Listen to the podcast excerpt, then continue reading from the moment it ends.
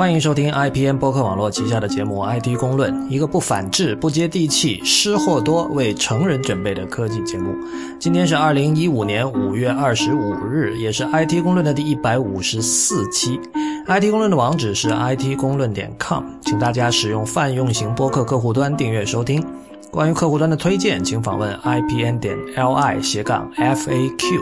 我是不鸟万如一。今天和我坐在直播间的不是不鸟万 real 了。那么我们今天是一期特别节目哈。如果有这个朋友之前听过的话，我们那个 IT 公论在早期的时候，就是在二零一四年上半年的时候，是有一个叫海外中国程序员系列。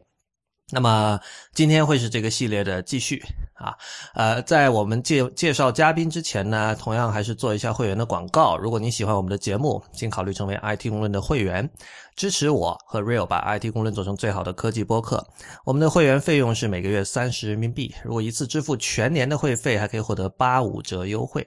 入会方法请看 IT 公论点 com 斜杠 member，IT 公论点 com 斜杠 m e m b e r。如果您不打算入会，但也希望支持我们的话，可以考虑通过支付宝给我们小费。我们的支付宝账号是 hi at it 公论点 com，h i at it 公论点 com。那么我们上周五的时候给会员提出了提供了一个新的福利，就是说我们每个周五的会员通讯这次增加了一个音频的版本，是由我自己朗读的。广告到此为止。呃，本期和我一起主持的是吴涛。嗨，大家好。吴涛大家已经很熟悉了，就是我们都经常去各自的节目客串哈。吴涛是我们的 IPN 下面的另外一档节目《内核恐慌》的主播。然后呃，既然是海外中国程序员系列，那么就有请我们的这个今天的嘉宾——海外中国程序员李元浩先生。嗨，大家好，我是李元浩。然后呃，今天坐在直播间的还有另外一位是一位设计师，呃，江音小姐。嗯，大家好，我是江阴。嗯，袁浩和江阴，我想要不要先自我介绍一下？因为那个两位都是吴涛的朋友，我也是在吴涛介绍下才认识的。所以，如果要请你们跟呃我们的听众介绍自己现在正做的事情，你们会怎么说？可以这么说，我是一个一直对计算机怀有浓厚兴趣的学电子的一名工程师。然后之前在一家汽车软件公司搞嵌入式软件开发，还有相关的测试。然后现在呃，由于兴趣使然，在家 做 App 开发，主要是 iOS。OK，江一呢？嗯，我应该说，呃，现在还是一名学生，呃，在德国的卡尔斯鲁厄国立艺术学院在学习平面设计。然后平时嗯，在呃自己的业余时间做一些嗯自己喜欢的设计和项目。那个 ZKM 是在卡尔斯鲁厄是吧？对对，它是我们学校嗯，应该说是跟我们学校一体的，一是一个呃德国最大的媒体艺术中心。然后那个 ZKM 好像呃是业界比较有名的那么一个。媒体艺术没错，相当有名。我我之之所以知道卡尔斯鲁厄这个城市，完全就是因为 CKM，就是欧洲有很多这种国家，就是它可能是因为某一个艺术节是吧，或者音乐节，或者甚至是某一个人会就变得有一定的名气。呃，元昊的那个经历听来觉得挺 hardcore 的，因为我记得之前知乎上有个问题，就说那个 CS 和 Double E 哪个难？那显然是 Double E 比较难吧？我觉得。对啊，对啊，对啊，就是就是，好像那个学 W E 的人都在都在鄙视学 CS 的这种感觉。哦，没有没有，我个人倒是没有完全鄙视。对，这个开玩笑了。那你比如说，我我听说你以前是做什么，跟那个汽车管控软件相关的开发工作是吗？我们主要是做汽车嵌入式，然后我们的客户是呃，德语是蔡特 F。中文应该是爱彩福吧，因为他们是全球汽车 gearbox 最大的供应商。嗯，像那个双离合变速器、八速、九速中高档的车，基本上都是他们的产品。然后我们是为他们开发，就介乎于他们的 application 和下边硬件之间的 middleware。对我这反正大概介绍一下背景吧，就是德国有很多汽车公司，就众所周知。然后，呃，元昊所在的位置就是一个汽斯图加特周边，斯图加特本身就有很多德国著名汽车厂商的总部，然后围绕这些总部有一批供应商，然后这些供应商或者是做硬件的，或者是做软件的，然后他们是供应商的供应商，等于他们为供应商。呃，开发专门操控汽车内部，比如说马达或者是周边产品的一些呃嵌入设备的软件。那个，其实现在汽车现在已经有很多的电子控制元件在里边像一辆车现在可能有一百几十个电子控制元件，软件和电子现在已经在汽车里边起到举足轻重的作用，包括现在。呃，对于自动驾驶啊之类的，其实对都是软件还有安全性要求很高，所以说光靠就是说整车厂他们自己来做这些东西的话是不太可能的，他们就会把这些项目外包，就是说下放给不同的供应商，然后这些供应商呢，他们也有他们自己专长的事情，比如说硬件啊或者说是其他一些相关的。然后我们公司就是说，在软件方面比较专长，就专门给这些嵌入式的控制系统写那个操作系统以及通信类呃类似的。然后其实整个汽车产业可以说不是一家公司独占的，它是很多个公司，就是说合作共赢的一个产业。所以，呃，因为这个领域就是对我来说是一个完全陌生的领域哈，就是它跟我们平常比如说做企业软件，就是是同一类东西嘛。比如在企业文化上，在使用的工具上，在整个就是心态上，还有像商业模式上，企业软件，就比如说 SRP 这样的，但它其实基本上都垄断在一家公司的手里面，然后他们靠搞一些认证。售后服务，然后来维持他们的生活，属于是特别垄断的一种现象。但是在汽车业的话，它基本上不是属于垄断，它是合作，它相当于是一个很多公司之间的 teamwork，应该是特别值得国内很多汽车厂商 学习和效仿的。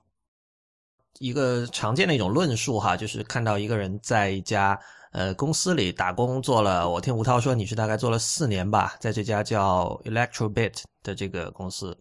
是一个汽车电子设备供应商。然后一般来说就是打工了一段时间出来创业，呃，很多时候也是因为想做所谓想做更有意思的事情，就是比如说如果是一个，比如在你说的像 SAP 啊或者像 IBM 这样的公司里。呃，工作的程序员，如果他是一个对编程、对于这个用代码创造一些这个有用的、有价值的东西这件事情感兴趣的话，很可能原来的那份工作是不能够满足他的。所以我刚刚问那个问题是想说，对你来说是不是这样的一条曲线？其实有点类似，完全就像你说的就是这样。但对于我而言的话，我可能属于是对自我要求比较高吧，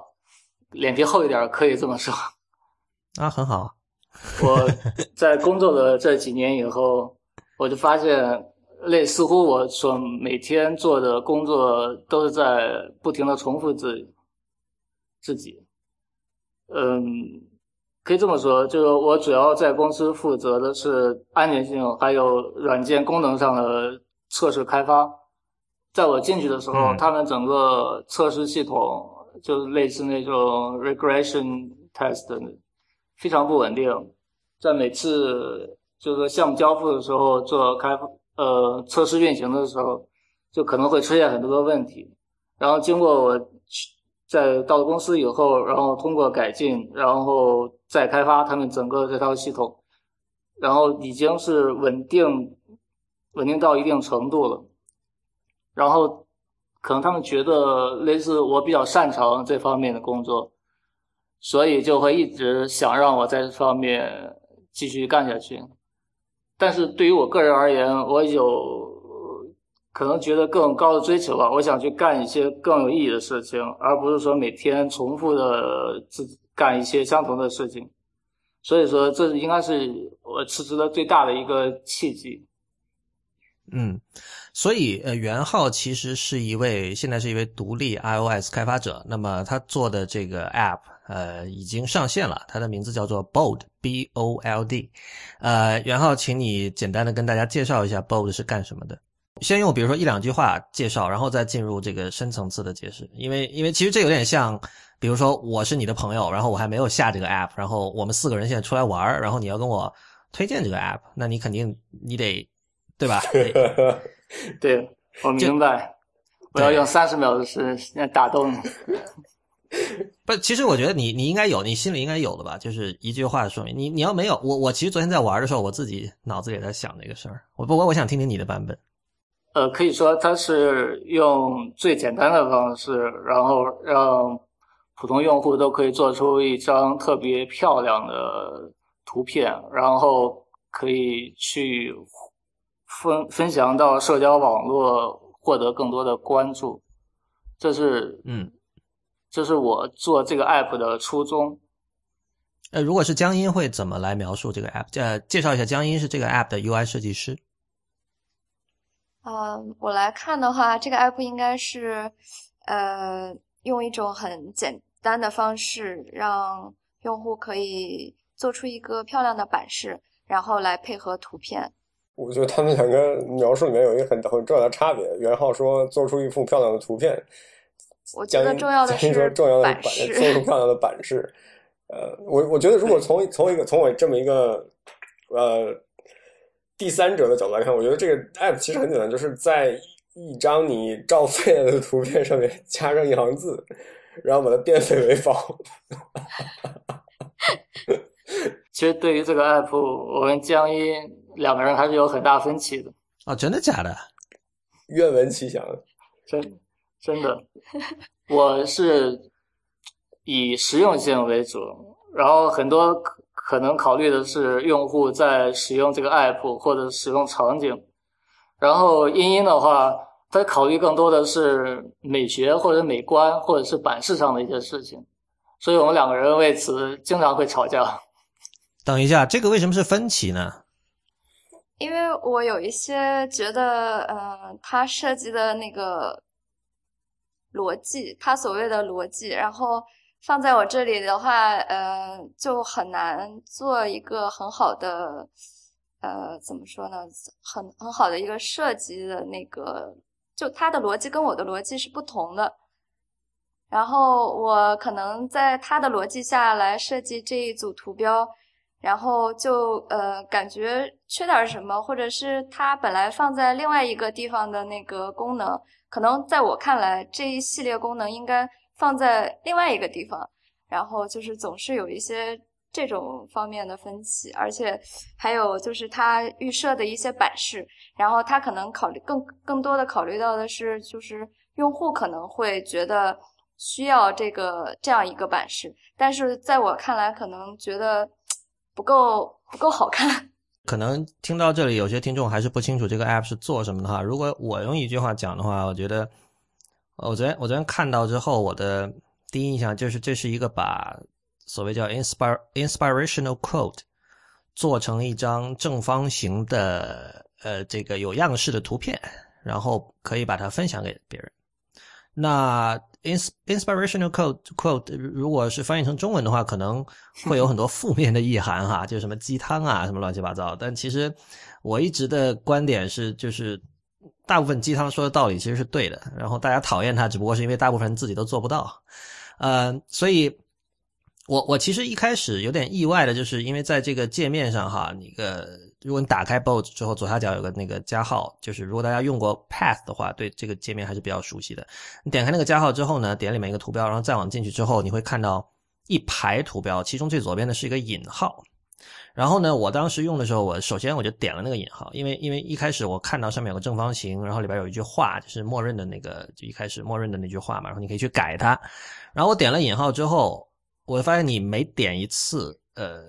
它会出来一句新的，就是你们预先选好的一些这种 inspirational quote，比如说这个罗马不是一天建成的，比如说这个呃，当然都是英文的哈，比如说这个光是担心是没有用的，什么都解决不了。呃，比如说这个，哎，这句话其实跟刚才二位的分歧是有关的哈。Great things never came from comfort zones，也就是说，呃，你们不介意告诉大家你们是这个男女朋友吧？呃，我我来我来这边宣，我要在这边宣布一件事情，就是他们已经不是男女朋友了，他们昨天结婚了。哦，恭喜恭喜恭喜！那谢谢介意吗？说谢谢。不介意，可以跟听众说吗？可以啊，可以的，可以的，这是普天同庆的事。一个屌丝程序员逆袭成功，对，所以我我刚才听了还挺意外的，就是因为袁浩你是说你考虑更多的是这个功能上的问题，然后江阴考虑的是这个版式和美学上的问题，但是这个难道不是程序员和设计师的这种二人组的一个很典型的分工嘛？这是第一，第二就是说，呃，正如刚才那句这个 鸡汤文所说的哈，就是其实要做出好的东西，这个过程往往都是很脏的，就往往都是会涉及无数的争吵、这个辩论，然后甚至可能还会打起来，然后最终往往是在有一方不爽的情况下做出了一个好东西。如果最终双方都很开心，然后整个过程很很和谐，很可能做出来东西是非常中庸的。你们觉得呢？对我们非常同意你的观点。我觉得好的产品一般都是在一个版本一个版本迭代，就是说跟自己或者说跟自己的团队进行争吵，进行头脑风暴，然后进行一些互相或者甚至言语上的攻击，才能迭代出来。所以你们是彼此言语攻击过吗？其实我第一眼看见那个 app 的时候，有一个，对我的第一印象就是，呃，首先这个东西不是一个设计师做的，对吧？或者说它不只是一个设计师做的。但是如果他说他是一个程序员做的话，好像非常不像，因为，呃，我不知道你怎么感觉，就是这个程序里面的这个 app 里面每个图标都看起来非常的美术。我不知道这样这样的形容能不能让没有用过这个 app 的人有人有这样的一种印象，就是比如说它它有一个图标，我记得是切换前景色和背景色，呃，它是一个正方形，然后这个正方形只有一个线框，呃，线框里面有一个对角线，对角线的右下角被画上了斜线，然后这个这个 app 这个这个按钮，你只有在按下去的时候，你才知道你才知道它是切换前景色背景色。我觉得在我看来，就是从一个角从一个程序员的角度来说，我。我觉得如果我我来设计的话，我是不可能设计出这样一个图标来的，就是说它看起来非常的美术。对，没错没错，我有完全同样完全一样的感觉，而且也也确实是这个有对角线的呃前景色背景线切换的图标，也昨天我也看了半天，呃，但我恰恰觉得这难道不正是说明了这个 app 看起来像一个设计师做的 app 吗？对，这就是它的亮点所在，就是它看起来不像是一个程序员设计出来的 app，这是它最大的亮点，我觉得。谢谢。我们从头从头说一下吧，就是比如说这是什么时候开始做的，然后一开始的点子是什么时候产生的？大概是从去年十二月初吧开始，因为本身我也没有在 O I iOS 开发的经验，所以就开始从头学习。恰好 Swift 出来了嘛，这一个新的语言是我比较喜欢的。我一直觉得 Objective C 是比较反人类的 一种语言，所以说正好借着这个契机，我就开始投身于就凭着自己兴趣爱好边学边做，然后有一个想法做点什么嘛，因为只有实践才能学习好一门语言，然后就开始看各种社交网络，就会发现，比如 Facebook 上边。你基本上浏览的不是你朋友的信息，也不是他们的照片你其实就是在读广告。我觉得这个现象非常有意思。我觉得作为用户的话，应该做点什么。所以说，最最初的想法其实是想可以让大家很简单的把自己的文字做的又粗又大又有颜色又醒目，来战胜那些广告。所以说，借着这个契机，我就把第一个版本做出来了。然后本来没想，就是说这个 app 可以像现在，还就对这个结果还比较满意。本来只是一个边学边做的作品。然后后来第一个版本上线以后，然后我和英英就发现，既然我们做了，为什么不能把它做得更好一点呢？我看了看大概同类型的 app，其实我们当时很简单的这个版本已经就可以实现了，但是我们的用户体验还有我们的做这个 app 设计的初衷，都远远的要好于他们，所以说我们就继续做，把这个第二个版本出来了。但是在做第二个版本的时候，以及对于基于第对第一个版本的用户的观察，我们发现，其实很多用户他们想要的不是一个功能特别强大、特别复杂、可以特别灵活的一个 app，他们可能需要的是一种差不多他把照片导进去，或者说把文字导进去，一个逼格就。呃，对不起，这表述可能不太好。我就特别特别羡慕的一个图片，就是你希望你希望有一个就是呃默认的模板一样的东西，然后这个东西可以让大家不用费太大的力气，能够做出一个比较好看的一个版式，对吧？其实最初我们没有考虑到这一点，是后来第二个版本上线之前，突然之间我们两个人觉得这个版本不是特别满意。因为它没有一个点可以吸引着用户，就对于专业的设计师来讲，他们可把玩性是有的，但是这需要极大的耐心去使用、去尝试。然后对于普通用户而言的话，界面来讲，界面上来说可能就会特别复杂，他们也没有这样的耐心去使用。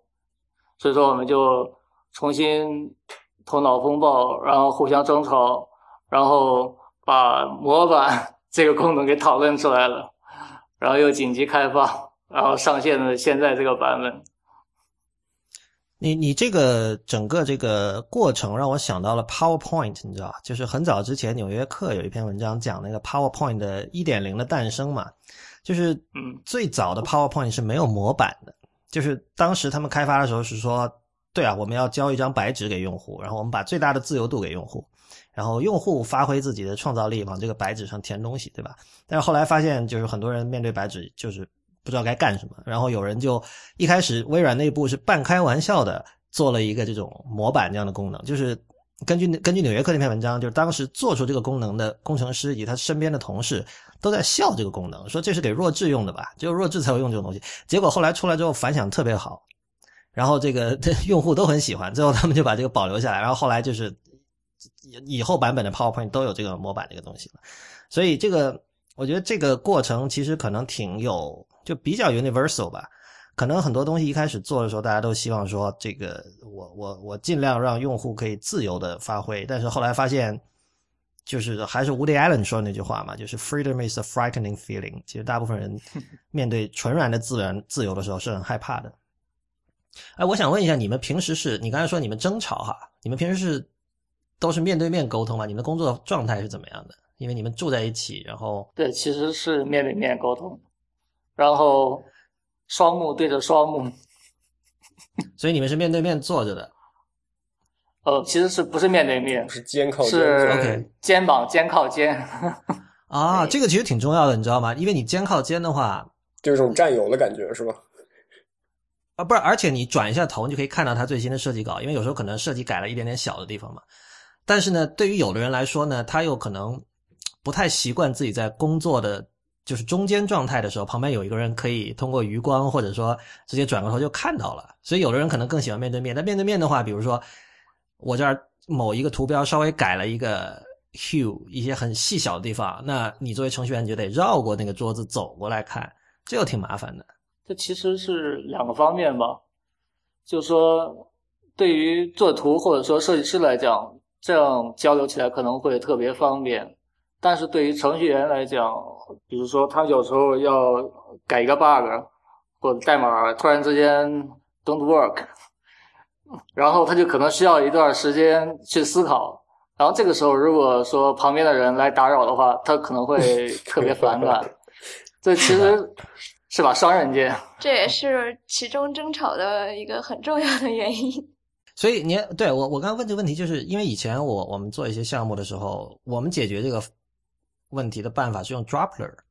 就是哪怕我们是在同一个地方面对面坐，我们肯定不会肩对肩坐着，就是我跟我的同事。但就算就算在一个地方面对面坐着，我们比如说如果设计稿要发给对方的话，我们是截个图，然后给一个 Dropler 的链接，你知道吧？哦，其实这个也是非常好的。就比如说，或者是类似现在的那个 Slack，可以大家在上面像一个聊天室一样，然后分享自己东西上去，就可以避免面对面交流，或者是有什么 distraction 之类的。避免面对面交流，这个话好宅啊！虽然我没什么资格说了。那个啊，所以所以你们有用 Slack？Slack 我一直就是没搞清楚，就是好在哪儿。其实对于 Slack，我也是新的用户，就因为最近，因为前两天我们的 bot 被就 product hunt 然后给 hunt 了，然后所以说有一些就上面的 maker 他们自己就组织起来在 Slack 上面做了一个就类似这一个群组，对群组类似的，这样我就有资格进去，然后借这个契机我才开始真正了解 Slack。呃，Product Hunt 是一个什么东西？因为我听说过，但是我一直不知道它是什么。Product Hunt 应该是现在最火的，然后在三番在硅谷的一个产品宣传的一个网站，但它不是，但不，它不是主动去做产品宣传，它是说让用户或者说有一部分，呃，有一部分就所谓的猎人。他们可以把他们喜欢的产品，然后贴在这个网站上面，然后他们有一帮编辑，然后就会筛选这些产品是不是符合一些标准，然后能够被他们的网站贴出来，然后贴出来的产品就可以被来对来自世界各地的用户，然后进行点赞，然后每天都会有一个排行榜，所以说我们的 bot 能够在 product hunt 上面出现，也是非常的。引以为豪的一件事。OK，你刚才说那个呃，现在是二点零对吧？对。然后一点零的上线日期记得吗？二月十几号过年那天。对，过年。二月十八号。二零一五年的二月十八号。对对。OK，那那没有多久啊。我其实一直有个问题哈，就是比如说你你辞职选择创业，然后你你面前可能有无数的点子。你可以做一个网站，你可以做一个所谓的 service，你可以做 app，你可以做游戏，对吧？然后你现在最终选择了做 iOS app，虽然你刚才讲了说那个，其实这个 app 有一定程度上是说，呃，等于说作为自己学习 Swift 这个编程语言的一一个工具来做了。但是我注意到现在这个 app 里是有苹果那个 iAd 的软件的软件广告啊广告条，呃，然后目前你还一般，因为一般来说我看到广告条，我会想说这个 app 里面。里面应该有一个所谓解锁的功能，然后就是比如你花一刀或两刀可以去广告条，对吧？就是所谓的 freemium 模式。呃，所以这这其实是一个关于商业模式的问题，就是呃，今年是二零一五年，然后现在的 iOS 独立开发的这个整个的风景和以前是很不一样的。就是如果回到零八年的话，就是那完全就是淘金的状态，然后。后来慢慢的就是大家发现，一方面这个市场越来越饱和，对吧？由于这个竞争者越来越多，包括这个大公司的进入，然后这一切使得这个独立的 iOS 开发越来越不好做了。一方面，这个用户能够接受的这个 App 的价格的这个底线在不断的往下跌，对吧？呃，然后另一方面，很多时候这个。一般人的大部分的需求已经可以被所有的大公司，比如中国就百度、腾讯、阿里，然后美国就是像 Google 啊什么的，已经满足掉了。然后其实留给这种小规模的独立开发者的空间不是那么的大。然后我们也发现，大概从一四年开始，有不少同时做 iOS 和 Android 的人。他开始发现自己的这个在 Android 那边的收入已经超越了 iOS。对，比如说最典型的就是有一个播客客户端叫 Pocket Cast，他的大概是今年年初吧写了一篇那个，就是一个澳洲的开发者哈，他年初的时候就写了一篇这个文章，说这个他们就是 Android 版的 Pocket Cast 的收入已经超过了 iOS 了。那我而且在今天来说，其实如果做任何一个东西同时推出 Android 和 iOS 版是一个非常常见的事情了。但是那当然我明白你们是一个二人团队，可能一开始。资源的限制肯定只能做一个版本，但是你仍然在二零一五年创业的时候选择了做一个 iOS app，这这背后你有想过这方面的事情吗？还有，就未来你这个 app 在这个盈利上会有什么看打算？我我是不是应该插句话？就是那个之前袁浩告我之前我在邮件里面写说袁浩这是一个创业项目，然后袁浩袁浩有个非常呃义正言辞的纠正我说这不是一个创业项目，这只是一个业余做的玩票性质 app。对的，对，我觉得这这可能是你的这个心态上，但是你毕竟你已经辞了职，而且毕竟你们两个人对这个 app 都已经投入了一段时间了，我觉得多少还是期待回报的吧。其实选择 iOS 这个完全是兴趣的问题，因为本身我和茵茵两个人都是 Apple 的忠实用户，当然不是脑残粉。然后我们所有的设备还有电脑都是苹果的，所以说我们想当然的自发性的也会 先去做一款自己能用的 app。所以这完全是一个路径依赖的问题。就我觉得这可能也是，就是我们这个朋友圈子里面，好像大家都是 Mac 用户吧。我我女朋友，然后然后江阴，还有我们其他一群在德国聚在一起一起上推认识的这群朋友，几乎都是苹果脑残粉的状态。我尝试过安卓的开发，当时我用的不是 native 的方式，我用的是一款叫 Cordova，呃，不是不是，是很早的，是零。Accelerator 吧，啊，X 呃，Titanium 之类的，对对对，是用 JavaScript 来写安卓的。然后我其实本身对 Java 不是特别感兴趣。你看，又是一个同道。就所以说，选择 Swift，选择 iOS 也是理所当然的。对，其实我们不是盈利导向的。我我跟茵茵做的事情其实比较都是兴趣使然。这这个时候就是，如果是我的，我有一位朋友，他是一个传统的做生意的人，然后他他对于这个艺术、当代艺术不知道为什么特别感兴趣，然后就是我在北京的时候，他就经常拉着我要我带他拉着他去看各种当代艺术展览，然后每次，因为你知道当代艺术对于一个没有太接触过当代艺术的人，很多东西都是很奇怪的嘛，然后。他每次看到他，他心态非常开放，但他每次看到一个展览或者我给他介绍一个艺术家的时候，他一定会问一个问题，就是那他靠什么生活？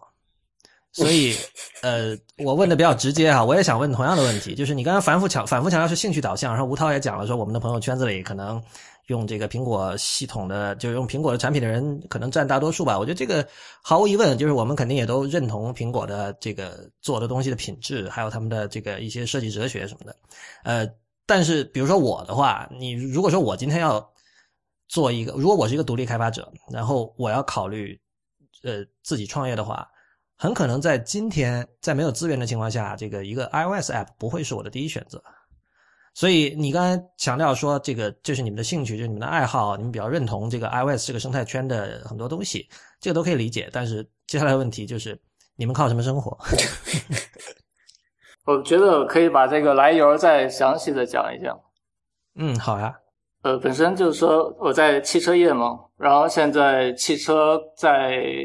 HMI 那一块儿，就是说 Human Machine Interface 那一块儿，苹果和就 iOS 和安卓也已经介入了。然后在这个阵营上，我自然也是选择站在 iOS 就苹果的 CarPlay 这一块。所以说我选择 Swift，选择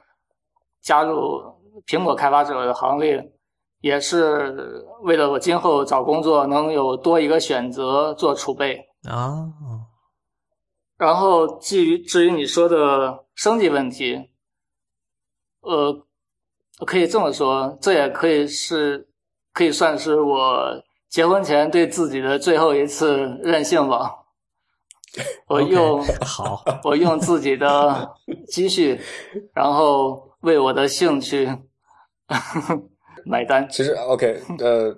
这一期节目其实是在我家录的，就是我和我女朋友住的这个地方录的。然后在呃江阴和袁浩开车来的路上，我和我女朋友讨论说：“你说他们考什么生活？”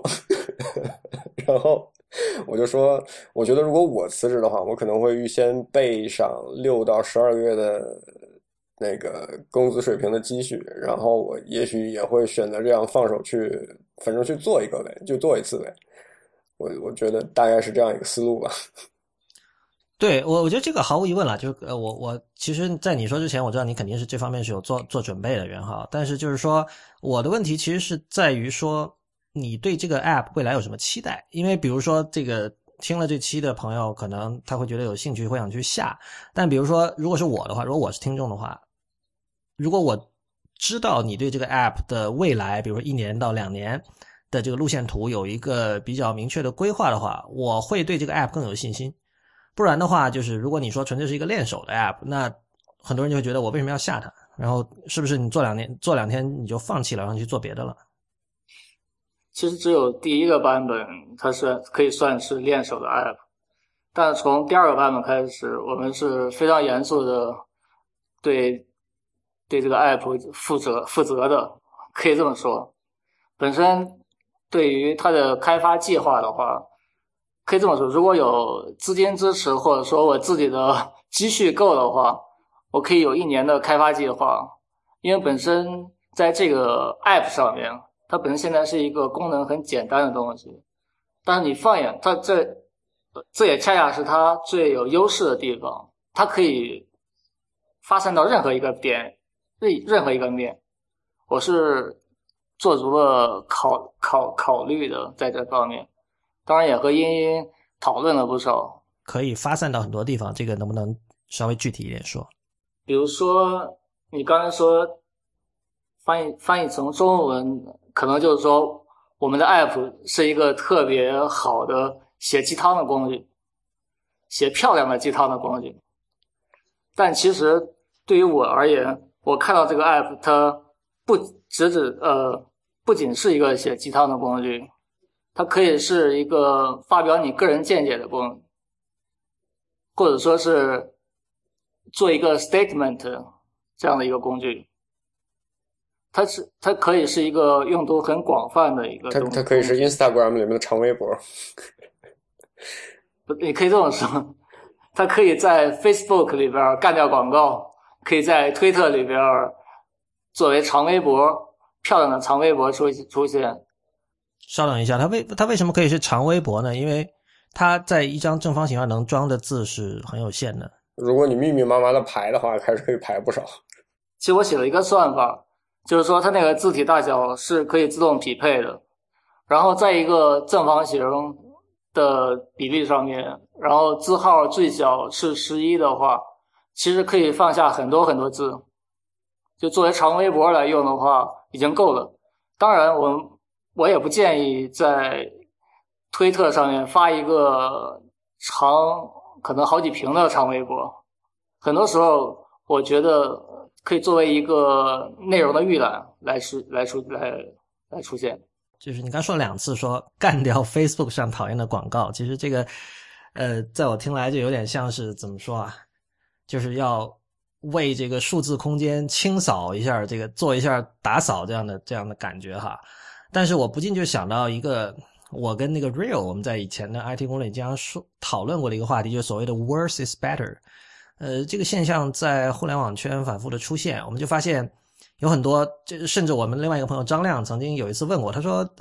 你觉得为什么做的好看的 App 都做不大？”然后这个听起来很反直觉，但是仔细想一想，好像真的是这样。因为至少你从反面看，做大了的很多东西都不好看，比如说 Facebook，对吧？然后比如说还有什么 Twitter，你看 Twitter 可能相对算是好看一点，但是就对吧？就是跟 Facebook 比起来，它就会商业模式上有各种问题。然后像 Path 这种东西，对吧？他们最初在交互上都属于标杆性质的 App，但是现在看起来就半死不活的。另外一方面呢，这种在一个图片上，呃，打上几个字，就是加等于说打图片说明的这样的一种一种功能，呃。之前是有你，你刚也说你们有很多，你们有一些这种同类的竞品，然后之前其实是有很多其他的服务和产品已经满足了的。比如说我在那个 Instagram 上，我 follow 了那个 hip hop 乐手叫 Snoop Dogg，他就经常发嘛，大家肯定都见过，就是一张照片，然后顶上和下面分别排了一行这种 condensed 字体的一行字，对吧？他们而且那那那一系列照片都是统统一的用那个字体，我相信那是某一个软件做的，但是我不知道那是什么。A，meme generator，你说的是？哦，meme generator，对，就是你你看我我不知道这个软件的名字，但是我已经看过很多用它做出来的这个图片了，就可以说像 meme gener generator 是属于你们的竞争对手，所以你们你们有没有想过这个问题？就是你们呃就是是不是可能更多的人更愿意用这种简单粗暴的方式来做这种东西，而相反，呃，Bold 目前来说，它其实提供给用户的选择是相当的多的。所以很多人可能看到就刚才的所谓的这个 freedom is a frightening feeling 的这个问题，反而他会觉得有点晕。对，其实这个问题是的，现在在 App Store 里边有很多同类型的产品，包括像 Over 呀、Fonto 呀之类的，但他们其实是已经是非常功能完备的、强大的，对于我而对于我们而言是对手。但其实我个人而言，对他们并不是特别满意。首先，他们的界面儿就没有我们看上去那么好看和舒服，而他们处理文字这种实现的方式，在对于我而对于我而言是特别的不用户友好的。他必须得把很多话分别的输入到画面上来，这就是一种分散注意力。所以说，在 Bold 里边，在当时开发的时候，我就特别注意到这这一点，然后进行了改进。这也可以说是我们一个优点、优势之处。当然，它也会带来一些其他限制，在今后的版本，我想我们会找一些更好的方法来解决。我们来说一下 Bold 的设计吧。这个江阴，你作为这个 UI 的设计师，你在一开始的时候，呃，你们两个有没有商量说，这个比如说在视觉风格上要参考什么样的东西，或者有没有什么这个灵感的来源之类的？嗯，一开始其实这是我第一次嗯做 UI 设计。我之前嗯大部分的设计都是其实都是跟呃图像、影像，然后嗯就是比较传统的平面纯美术，呃，纯美术也是一方面，然后也有一些，比如说书籍啊、海报啊，都是比较传统的那个媒介的那个平面设计。嗯，这次其实是我也是一个，其实也是一个学习，跟袁浩一样，我也是在学习，边学边做，然后呃，去学习怎么样怎样做，呃，把平面设计运用到其他的媒介当中。灵感来源其实我们俩是在不断的讨论当中，就是来做来改进的。然后一开始想的就是，嗯，图标和那个整体的 UI 设计尽量的简单简练，就像这个一开始我们的初衷一样，就是简单直接。之后我们讨论最多的应该是整个 UI 的那个结构，这方面可能就是我们俩也在也也在一起学习吧，然后怎样把那个用户的体验做到最好。我有个问题，就是那个你们的呃 app 里面有一个功能，就是呃你输入一行字，然后你选中了一个字体，这个时候你可以用手指来上下滑动屏幕，呃切换到其他字体。呃，这个点子是谁想出来的？这个非常不幸的告诉你，这个功能在二点零已经取消了。What？为什么？对啊，我说我我怎么没看到呢？因为有人反映这样特别容易呃出错，就是容易操作上有问题，所以 我们俩协商了一下，就取消掉了这个功能。可是这难道不是一个通过我也不知道，就比如说你判断它滑动屏幕的速度和力道，呃，力道判断不了，就判断它滑动屏幕的范围和速度，可以来区分它到底是想要挪动文字还是想要切换字体的吗？对，是一点零的时候是这么实现的，但是后来发现不同的用户在切换或者说是 Swift 的时候的，它的反应是完全不一样。所以很多用户都说这个功能非常的容易误操作，恼人。对，对，被吐槽以后，我们俩就决定把这个功能取消。OK，其实这也是我特别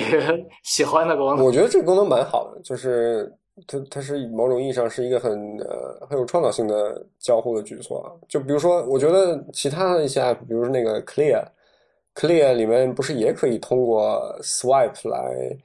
切换到下一个下一个 to do list，或者是删掉当前 to do list 里面某一项嘛？那它也是靠判定那个 swipe 的的速度和范围来完成的呀，不，它它也一直坚持下来了。我觉得我可以把这个问题再好好解决一下，嗯，然后再重新放到 app 里边。对，做一个 option，就是你要觉得不爽的话，你可以把它关掉。对，可以的。不过现在的话，切换字体可以在就那个 generator 里边儿也可以，OK 只不过不是靠来回切换，是靠点了。OK，呃，我注意到，其实你们在设计上有一些呃，怎么说啊，在那种死跟 Human Interface Guidelines 的人看来，可能属于大逆不道的行为。就比如说，你们的那个分享的按钮，用的完全不是现在大家熟知的这个 iOS 八上的常规的就标准的分享按钮，而是一个其实就是个大于号。对的，初生牛犊不怕虎嘛。所以，所以你们是想过的，你你们是想过说这样有可能会有问题，但是你们还是坚持了这个做法，是吗？其实有可能是我当时考虑的是，就今后的版本是怎么样，然后在之后的版本的话，大于号的意义就会体现出来。然后现在它的功能仅仅是一个分享功能，而且我也不太喜欢那个默认的分享的那个图标，总感觉是要退出似的。可是在我看来，呃，分享对于这个 app 是一个非常重要的一个按钮，因为你你在里边设计好了你的这段话以及背景图片、各种字体、字号、版式都调好了之后，你最终你必须把它落实到你你分享出去，比如你存到自己的相册里或者什么，不然的话就就没有意义了嘛。所以，呃，我作为一个用户，一开始我还真的找了一下，我说，哎，这个我怎么把它存下来？我不能只靠截图吧，肯定有个分享按钮。然后那个大于号，我一开始的理解是往右滑一屏。因为当这个大于号 变成小于号，并且放在屏幕的左上角的时候，你知道吧？大家会觉得是回到左边的那屏，然后这个我就以为哦，右边还有一屏是什么呢？结果点了后发现是分享。在之后，它是会变成向右滑一屏，OK，好吧。就我们走在了很多版本之前。Future compatible，有你，我觉得可以看到一些暗示吧，就是比如说你现在你把那个，就是下边那个刚才平吴涛说的选背景色、前景色的那个，还有上面那五个图标，把那个界面调出来之后，那个大于号会变成一个，它会往右旋转九十度，变成一个向下的大于号。不知道这么说听众能不能听懂？其实就是，对，就是把大于号向右转，顺时针转九十度了。然后我不禁会想说，这里边有什么逻辑联系？就有点像那个加号变成叉号，就加号是把那几个选项调出来，然后你这时候这个加号会向呃顺时针转九十度变成一个叉号，然后你摁叉号，这个东西会收起来，是有这样的一个逻辑关系在里边的，是这样吗？对，其实这一套 UI 虽然看起来简单，对于我们而言还是倾注了很多心血，加入了很多合乎逻辑的东西在里边。其实这个呃呃叉号还有这个折角的这个，我也是通过考考虑跟那个我们的 logo 呃有一个呼应，包、啊包括那个就是看背景的话，会发现背景都是我们那个小的 logo 做了一个呃这叫什么呢？叫一个一个纹样吧，一个底纹。然后也是想通过这样一些 OK，细小的元素，对细小的元素来统一整个那个 UI 设计，而不是嗯就是嗯都是一些传统的拿来的一些图标，可能大家那样那样可能是有一个好处，就是说大家易于接受，但是可能并不一定适合我们自己的那个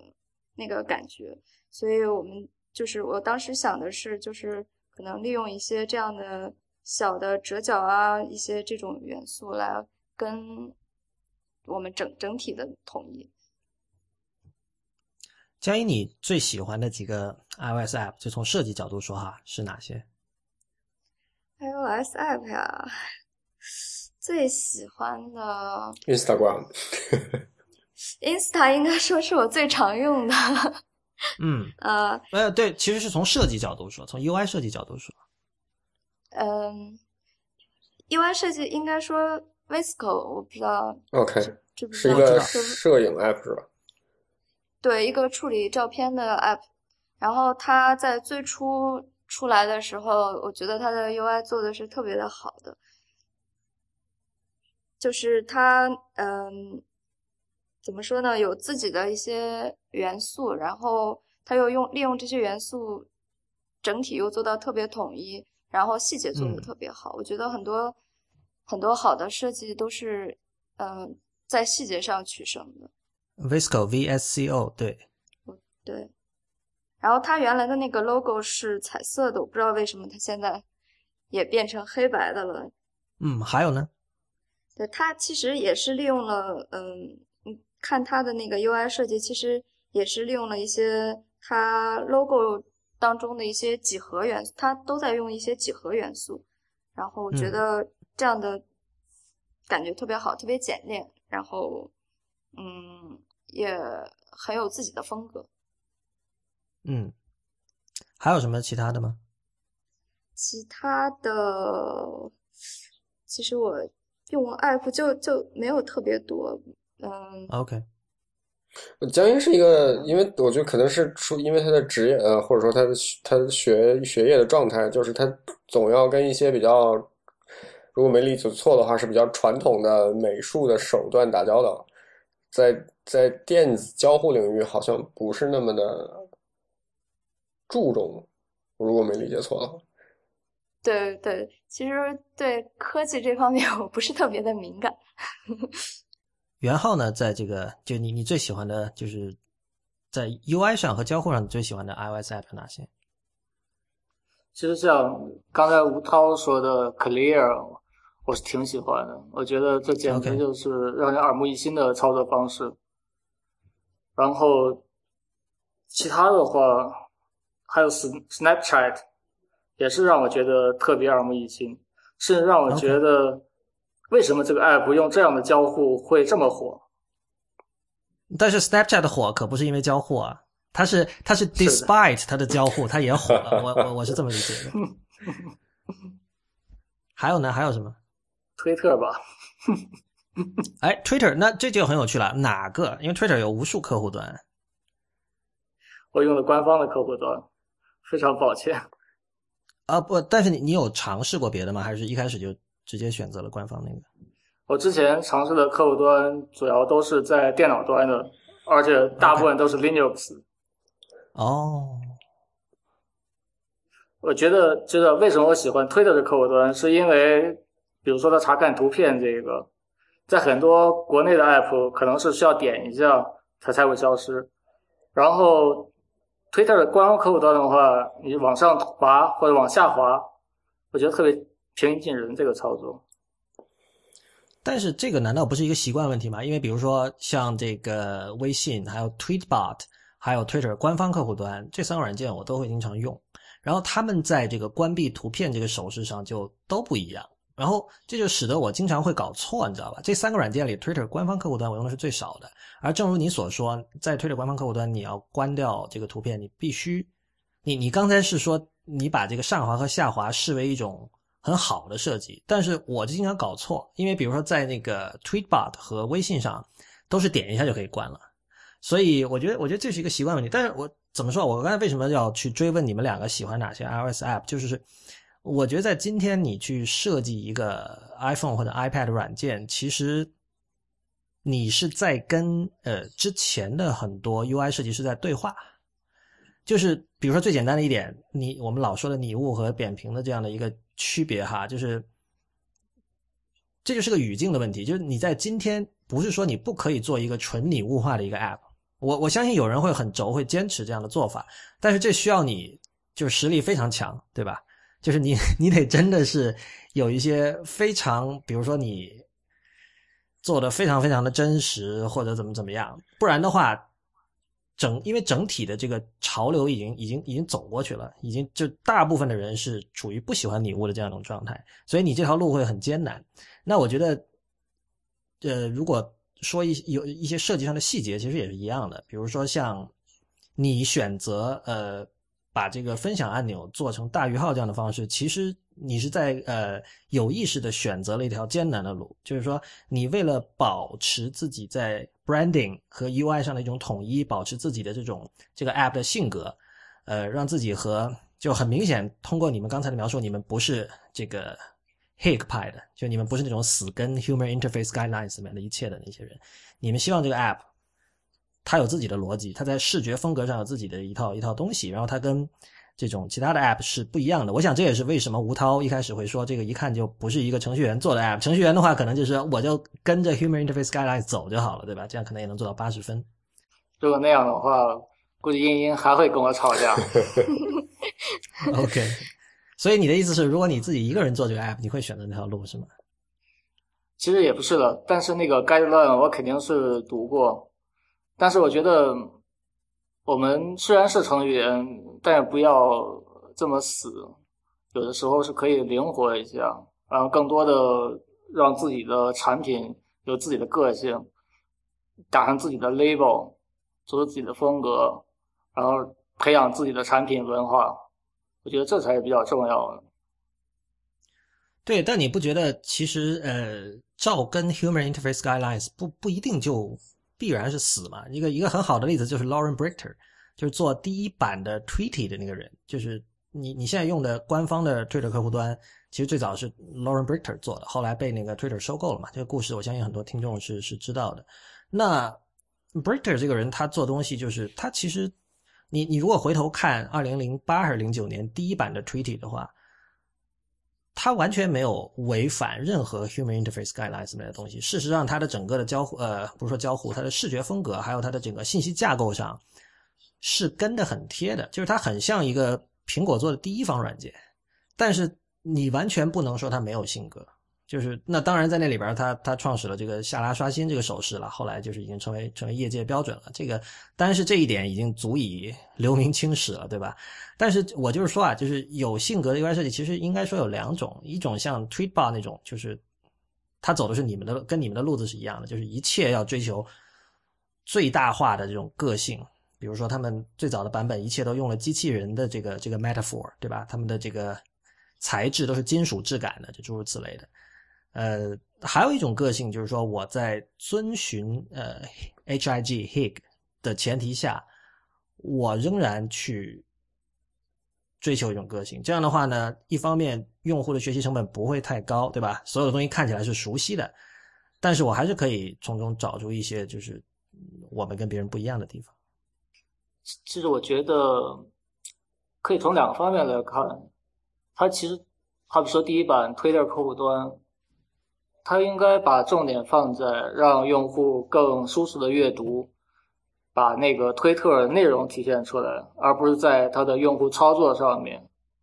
然而，对于我们的 app 而言，我们是完全不用有这样的考虑的，所以说我们就可以做的更个性一点，可这是可以是完全不一样的一种考量。OK，呃，然后我注意到就是这个 app 里面就是。呃，吴涛在跟我介绍江阴的时候，说是他江阴是字体爱好者，然后我也注意到他你们这个 app 在呃字体上做了很多这种细心的选择，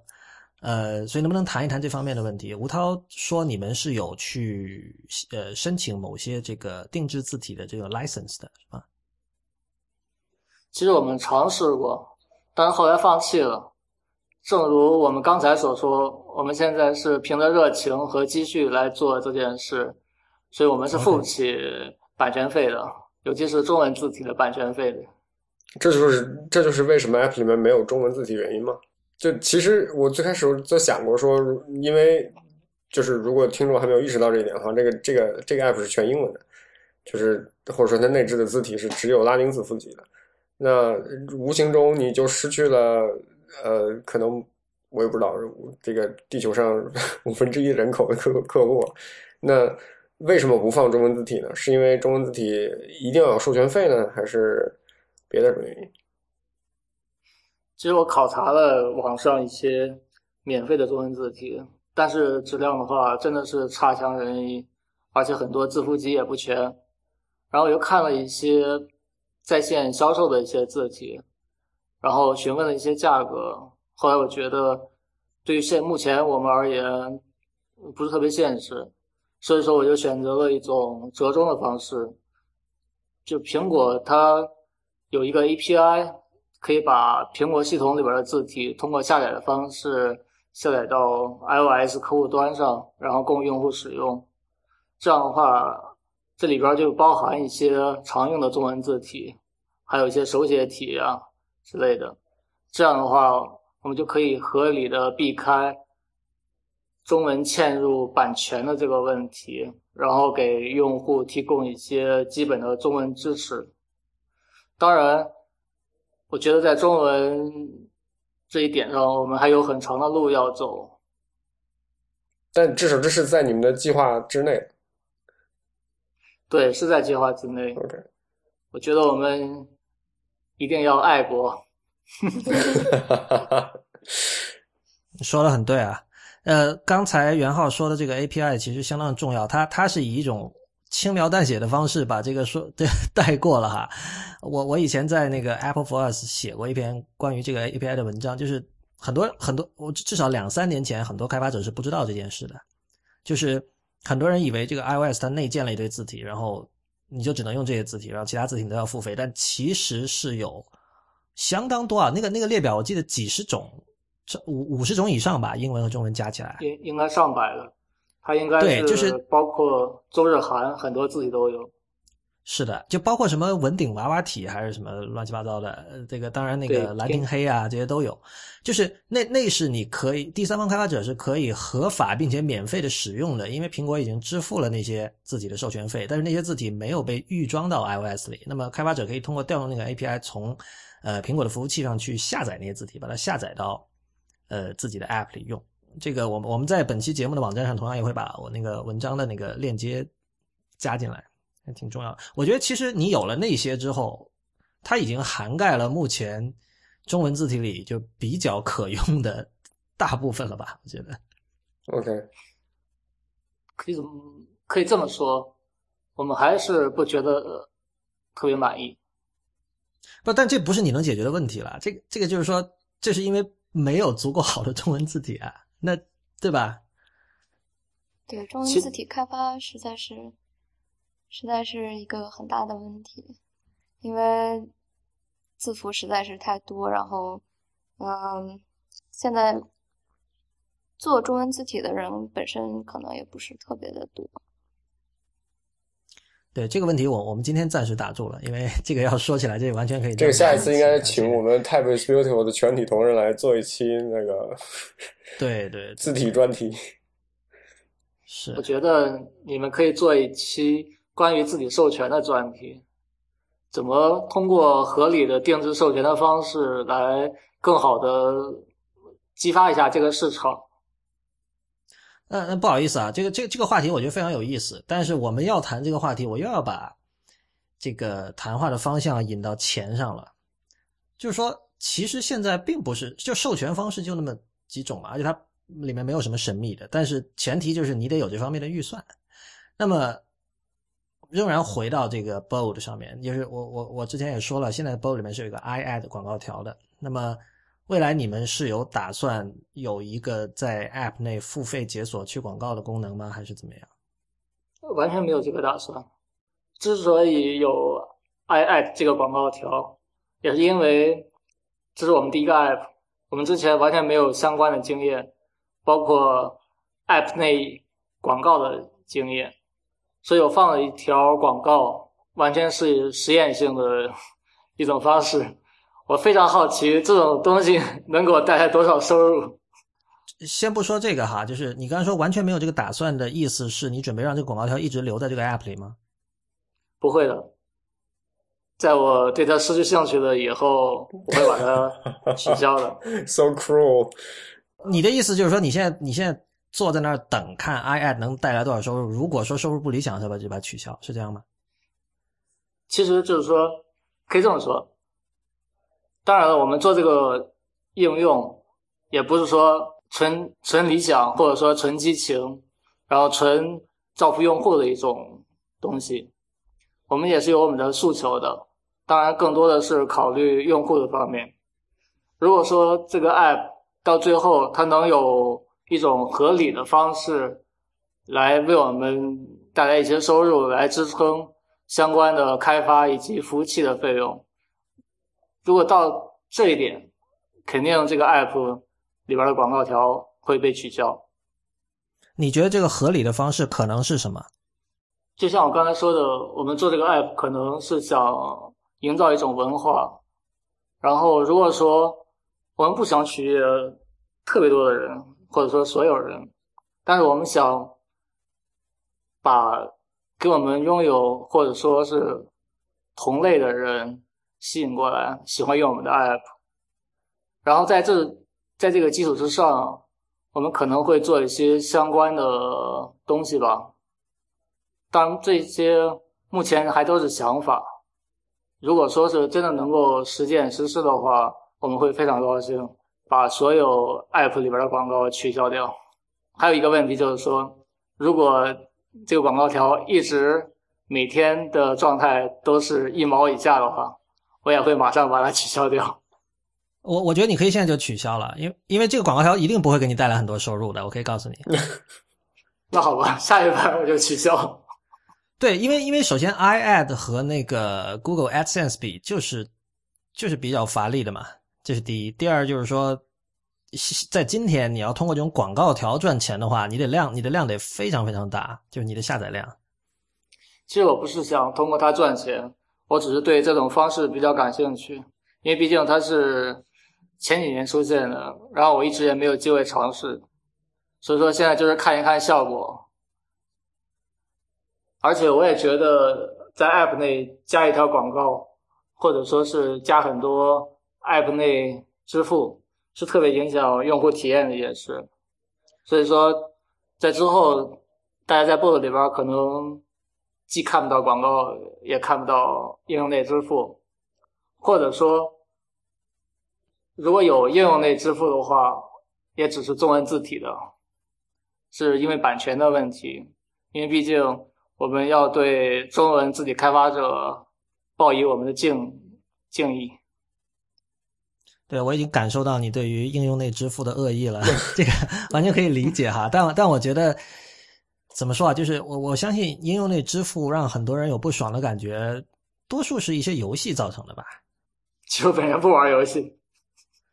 对，但那你为什么会这么讨厌应用内支付呢？因为因为我觉得游戏之外的很多应用内支付其实完全没有什么，比如像它它很多都是，比如说相当于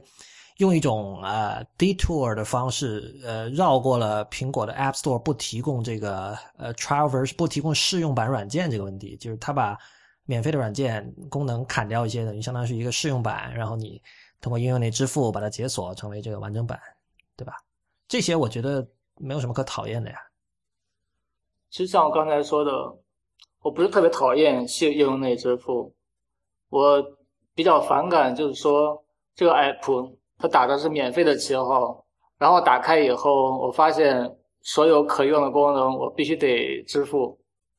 你能举一个例子吗？就是哪个 app 的这？因为我觉得这个必须 case by case 的来说，因为同样就是在在功能上，在技术上，它是说是你你你可以说打着免费的旗号，但是我觉得。就是不同的具体案例还是不一样的，比如哪个 app？我能想到一个，就是之前我想到 Instagram 里面发一个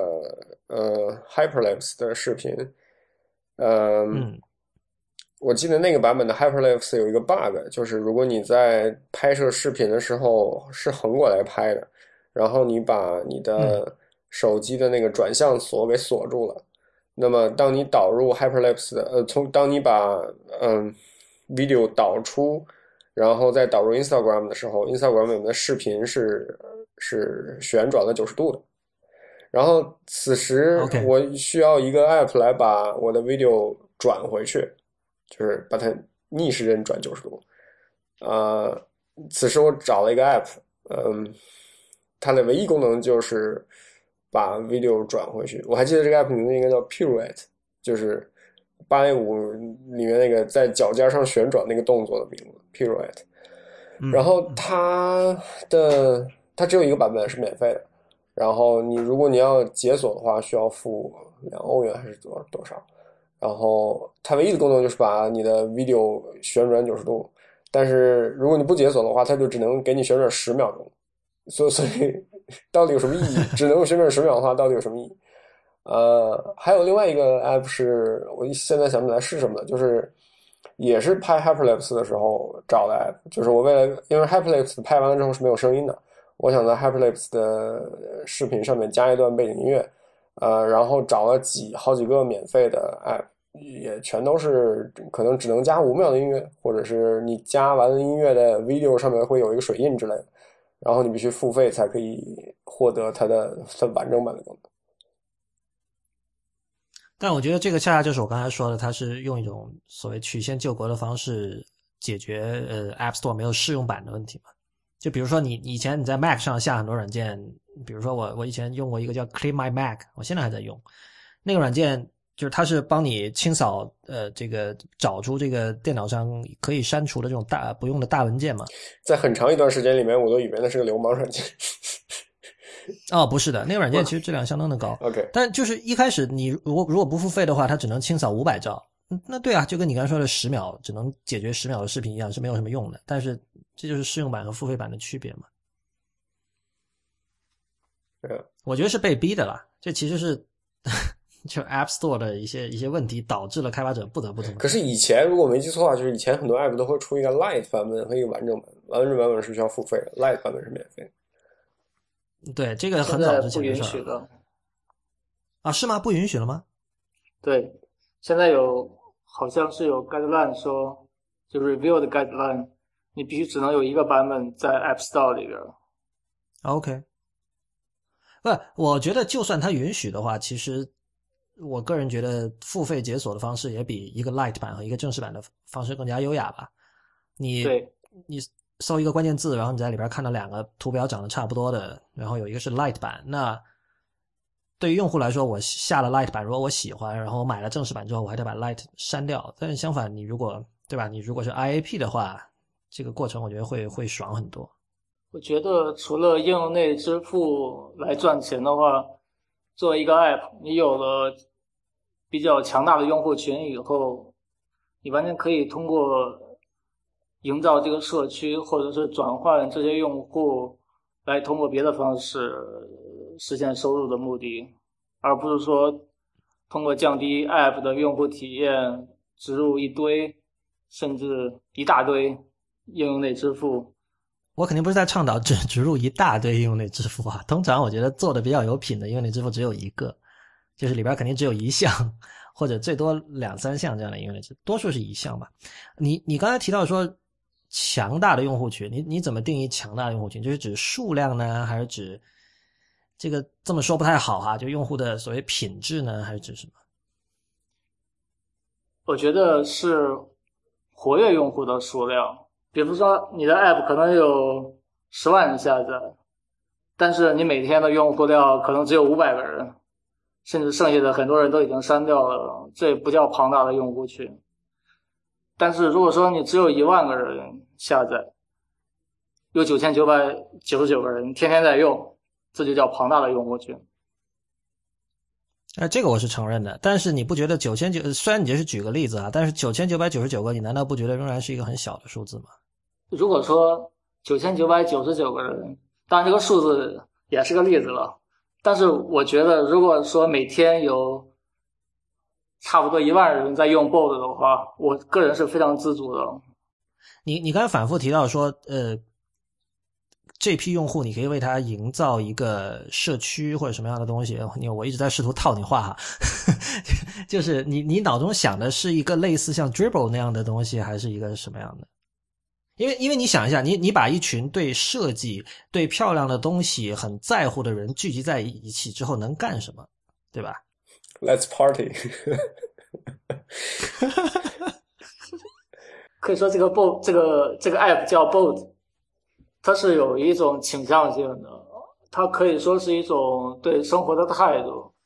然后我刚才也在不停的重复说，我们想营造一种文化氛围。我们想象中的一种画面是，它是一种 be bold，然后又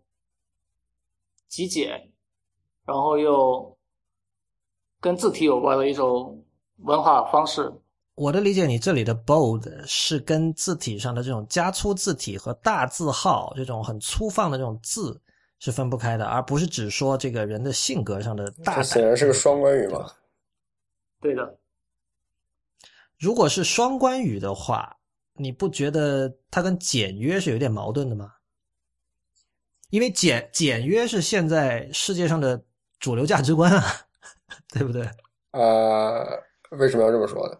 你你是不同意哪一点？你是不同意简约是主流价值观吗？还是对，我不觉得简约是主流价值观。真的假的？现在不是各种搞设计的各种 app 都都在讲说我们要简洁要简约吗？呃，我觉得现在的呃一个思思路应该说是注重细节吧，细节做对，然后在整体上走比较呃，的确是有简化的风在里面，但是现在是简约为上嘛？我觉得可能也没有吧，也。我靠！你看大家那么崇拜什么 Dieter Rams，然后这个包括 Google 和 Material Design 这些东西，对啊，嗯，好吧，也许是我一时没有就是就是我我觉得我觉得一个对设计，如比如说你跟甲方打交道，如果这个甲方是一个对设计没有过什么深入思考的人，然后他说你你问他你想要什么风格，他说要简单一点，简约的。要要要要简洁的，对吧？这应该是很常见的一种一种甲方的需求，所以所以我说它是主流价值观，就是一个不去甲方的要需求不都一般是高端大气上档次吗？嗯，不，这这是一个 这是一个江湖玩笑啦，就是而哎而且啊，其实大气是简约的另外一种表述，你不觉得吗？那 bold 为什么不是简约的另外一种表述呢？就 be bold，然后这也是简约的一种。没有没有，我我刚。对我刚刚就说，bold 其实有两层含义了，一个是你，因为你看到你在 bold 这个 app 里，你打第一个字母的时候，它的字号是非常大的嘛，然后随着你的这个字母的数量多了之后，它的字号会慢慢的缩小，这样自适自适应算法。对对对，所以所所以所以我可以看出，就我当时第一感觉，这个 bold 是跟字体的那个 bold 就是粗体是联系在一起的，但是你刚才说这明显是一个双关，那么。如果要我说的话，如果说形容一个人，如果一个人的性格或这个人本身是很大胆、很 bold 的话，一般来说他做的事情跟现在的主流价值观是相反的。可是你不能，你不能说一个人就是做事非常怎么说，做事非常繁文缛节、巴洛克的人，他不可能 bold 起来吧？所以 bold 和简约难道不是不冲突的吗？嗯，其实我们不是鼓励让大家做。像刚才 Lawrence 说的那种人，我觉得这更多的是一种，是一种激励，是一种触发。因为现在很多的人，比如说程序员，都是很低调，然后在各个方面都不会有自己的声音，可能就专注于在自己的世界里做自己的事情，然后默默无闻。但是我想的是，可以用 B board 的这种方式，让这些人有一种方式。来发出自己的声音，或者说是表达一些自己的观点、看法，或者是对一种自己文化的认可，这其实才是这个 bold 在里边的含义，而不是说 b 那种 bold。对，这个这个就是可以通过你们事先选定的其中一句那个这个引文来说明，叫 “Work hard in silence, let success make the noise”。可以看出，这是你所向往的一种人生观哈。这个我刚好想问一下，你们这些 quote 是从哪里选的？我可以说我们是 Google 来的。啊，Google 来的，OK，不，这很正常。我就我就问一下，我就说你们是之前就特意收集了很多，还是就是在做这个 app 之后才去找的？没有，其实我们是有这个想法以后，就刻意的会留意一些，留意一些。OK。然后当然是让我们有共鸣的，我们才会特别的筛选出来。我我这里要插一个小插曲，就是呃，大家在看到了所有这些，就是在当你下载了这个 Bold App，然后你不停的点那个引号的时候，会出来各种各样预先写好的呃 quotes，然后你按了足够多多次之后，会突然蹦出来一句话：“Marry me in。”哦，我刚看到了，我刚没留意哎。然后这就是袁浩同学向江阴求婚的方法。我们谈一下在德国创业和在比如说北京或者说硅谷的一些区别吧。因为我以前注意到一件事儿哈，就是这整个世界显然就是非常的，就世界上很多地方非常的美国化嘛。然后比如说像我们谈论的 App 啊，谈论的公司啊，什么很多也都是都美国的。然后每次跟吴涛聊天的时候，他经常会，因为他你们都在德国嘛，然后吴涛经常推荐的一些 App 都是我从来没听说过的，就是就发现我发现人的这个地理位置还是有挺大的关系的。然后你们觉得在德国，我不知道你你们是平时会有怎么样的有一些这种活动可以去参加，就跟其他的创业者会经常交流吗？还是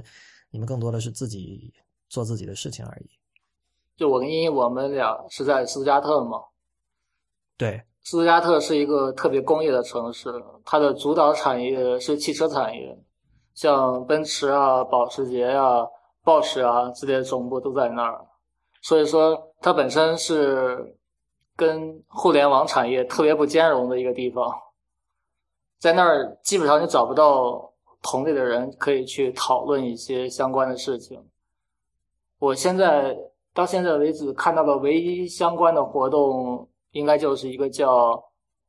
Startup Weekend Stuttgart 这样的一个活动，但是很遗憾，我还没有去参加过。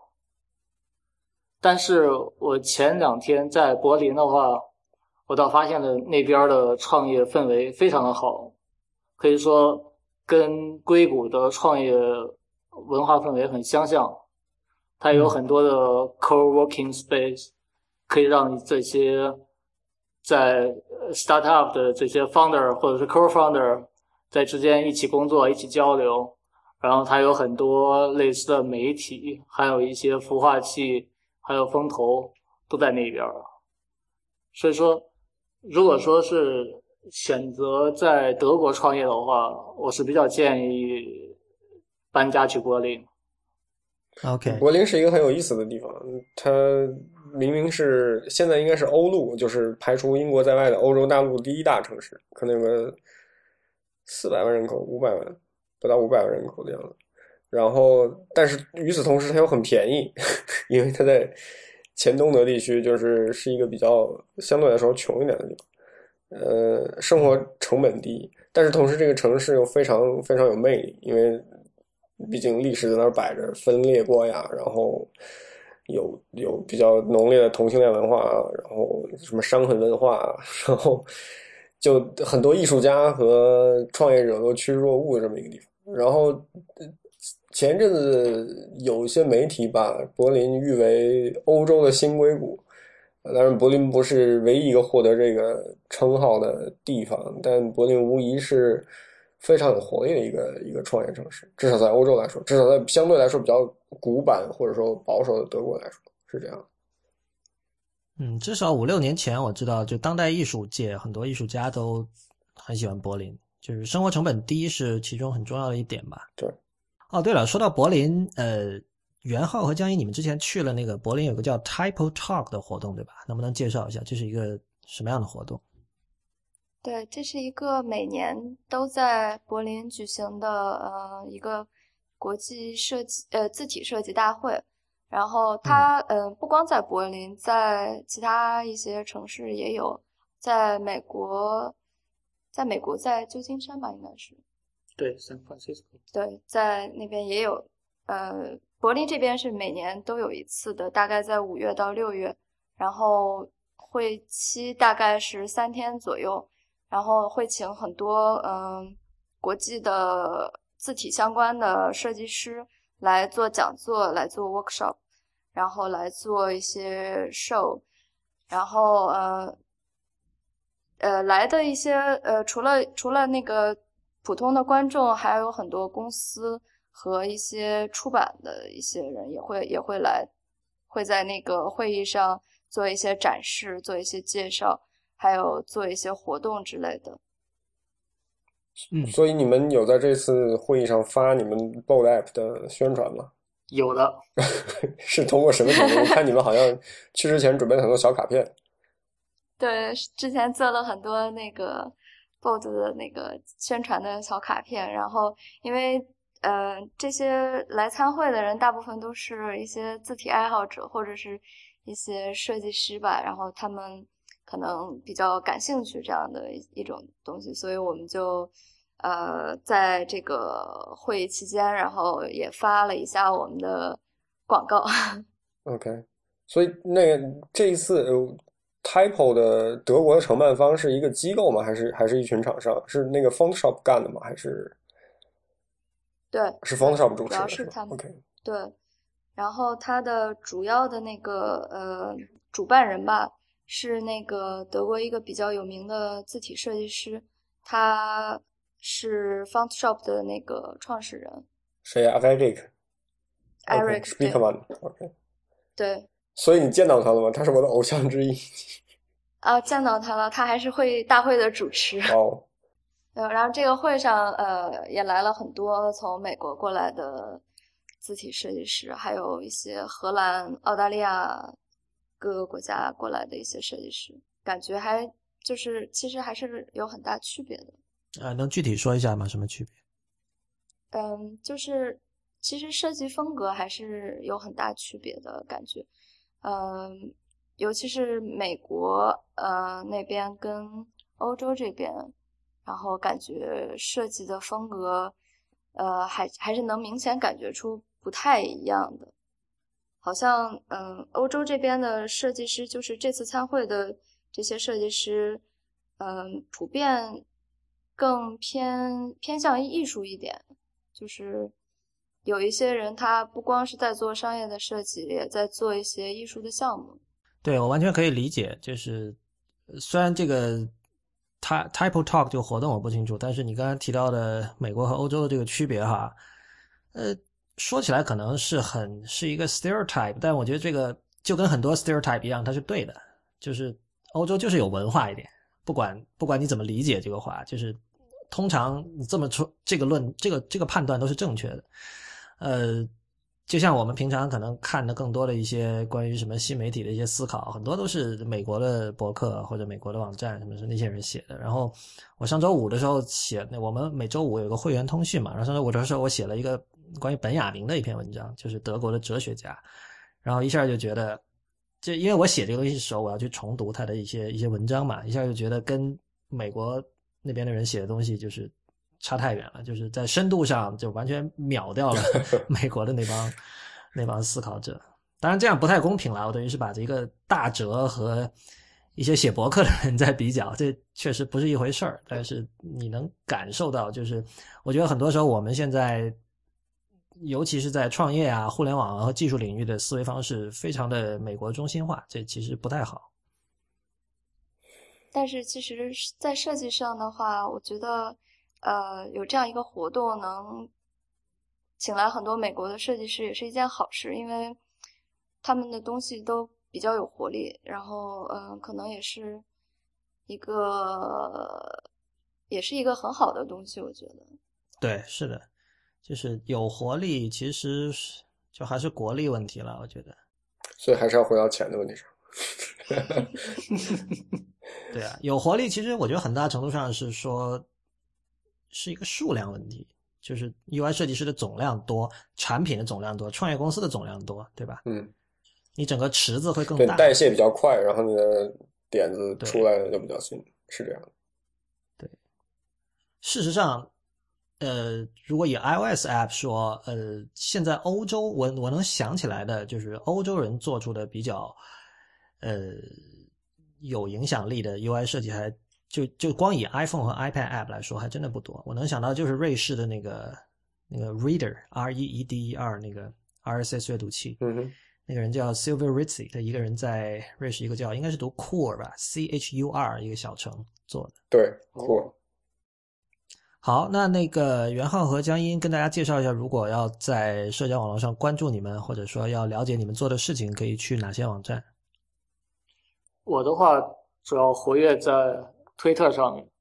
我的推特 ID 就是袁浩的拼音。我主要是 Instagram，然后我的 ID 是呃音音后面的那个音中间是三个小写的 i。就是 Y I N Y I I I N，对吧？对，对的。OK。当然，如果大家想关注 Bold 的话，也可以在推特或者微博上关注 Bold 的官方账号，然后 ID 是 appbold，A P P B O L D。OK，在 Twitter 和微博都是这个 ID，对吧？对。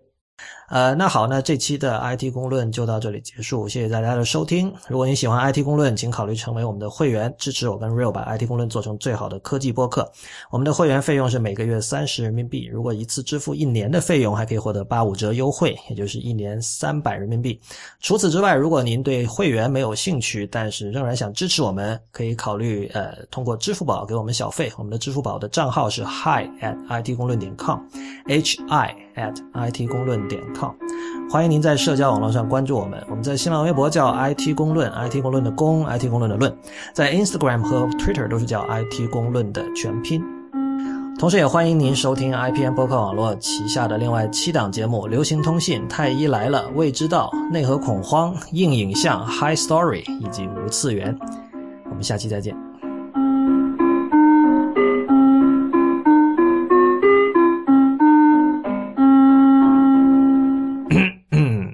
所以有人可能要问，为什么今天的节目开头没有听众反馈呢？其实是有的，只不过我们把它放到了节目的最后。上周的反馈其实也是非常的热烈的，呃，不过今天 Real 不在，就由我一个人跟大家讨论这些反馈了。首先是纠错，呃，第一个是一位姓李的听众，他跟我们说，那个上期我在聊到这个 Facebook 出的 Instant Articles 的时候，把这个 Chat Heads。就当时因为 Instant Articles 是那个 Mike Matas 设计的嘛，然后当时我提到 Mike Matas 以前那些作品的时候，把那个 Facebook 的那个 Chat Head 的功能，就是如果你现在用 Android 手机的话，嗯，你的那个 Facebook Messenger 有信息发过来的时候，你会在你的屏幕上，你的 Home Screen 上看到两个圆的这个人头的这个小球。呃，那个那个东西，我上期说是 Mike Matas 设计的，但是这位听众说不是，嗯，他的作者是 Brandon Walkin 和 Joey Flynn，是这两个人在 Facebook Home 中设计的，并不是 Matas。那么谢谢这位听众。同时，这位听众还补充说，这个 Instant Articles 的设计除了有 Matas 本人之外，还有他的女朋友，就是 Sharon 黄。呃，Sharon 黄，大家如果知道的话，可能很多人有在那个 Instagram 上关注他，他经常发一些。嗯，我我觉得它整体风格仍然是小清新的，但是它比一般的小清新其实要要高一个级数。这样的一些主要是拍吃的东西的照片，很有意思，推荐大家去关注。然后还有一位听呃，有不止一位听众吧，提出这个 Real 说那个 Apple Watch 不能够快速的看到剩余电量，呃，其实这个是在表盘上可以自定义的。呃，Real 后来也发现了这一点。呃，也谢谢所有向我们反馈这个问题的听众。接下来有一位是之前给我们写过信的听众，呃，他叫婉莹，呃，她是一位在加拿大学博物馆学的一个女生，呃，她这次来信讲了他们学校内部使用这个 Facebook 的一些一些事情，也跟大家分享一下。婉莹说：“呃，首先要谢谢你很开放的接纳呃微信听众群这个东西。实话说，一开始我听说你们是鼓励听众群的，这一点多少让我有点惊讶，因为它必然是混乱的，而这与我之前对你的印象很不一样。（括号书桌的混乱照片，我认为不能代表什么。）这里是个梗啊，不知道的人就算了吧，这个也不太值得。这个混乱书桌这件事情不值得多说了。”继续读婉莹的信。不管怎么说，作为一个来了加拿大两年都没有认识几个中国人的超级宅，有个 pre-selected 的群真是好礼物。上周跟几个在这里认识的中国同学吃饭，还拍桌走人，因为讨论到女人的价值这样的问题。然后是关于 Facebook，加拿大的同学们都拿它做小组讨论，分享课件和 agenda，这让我十分难受。我喜欢尝鲜，实则古板。早年跟风注册了脸书，不久他就被墙，后来大家都用校内，于是我也用校内。过了不久，发现这东西简直邪恶，过度的分享和窥探，不知制造了多少中二 drama，进而，在心里给社交网站都贴上了无聊、无脑、邪恶的标签。如今，不仅大学同学一本正经的拿它做作业，下一步似乎那些严肃媒体也要投其怀抱。甚至，如果真如脸书的算盘所打，有一天它成功砸碎各大媒体网站前端工程师的饭碗，变身成为一个媒体寡头、新闻托拉斯、人类文明的中心、宇宙信息的枢纽，此处应有茶馆那句台词：“大清国要亡啦！”我对纸媒时代并没有什么过分的偏执，只是认为 Facebook 一家独大很不科学。当然，事实上这个情况也应该不会出现。天下合久必分，分久必合。媒体也是人的媒体，同样的轮回在人类历史上已经不知出现了多少次。那同样，这个上期关于 Instant Articles 的讨论，也有其他的一些听众给我们发来了想法。呃，这里有一位听众朋友说。呃，二位由《纽约时报》加入 Facebook 的 Instant Articles 事件引发的内容提供商加入互联网平台的利弊讨论，对此我有不同的看法。在我看来，内容商加入第三方平台化的互联网公司将是未来的发展趋势。我们现在已经根本不加思考地接受了 YouTube 和国内视频网站等实质上属于视频内容托管公司内容提供商。将内容放在这些网站上，用户也相当自然地从这些网站上观看视频，一切都理所当然。风头正劲的 Spotify、国内的酷狗、QQ 音乐、虾米和网易云音乐这些音乐播放平台早已获取了大量的用户。唱片公司和音乐人离开这些公司，就基本等于离开了听众。当然，Taylor Swift 对 Spotify 的反击看起来很美好，然而却不能改变什么。很难想象一个音乐人去做一个 App，里面包含了他最新的专辑，试图去控制整个链条，这大概是不可能成功的事情。的确有音乐人这样尝试过。在我看来，文字相比于视频、音频，并不存在什么本质上的区别。类似于 Instant Articles 或者微信公众号这样的平台，对于传统的纸媒，就像 YouTube 对于视频制作方、Spotify 对于唱片公司那样，内容在这些平台上被托管、被消费。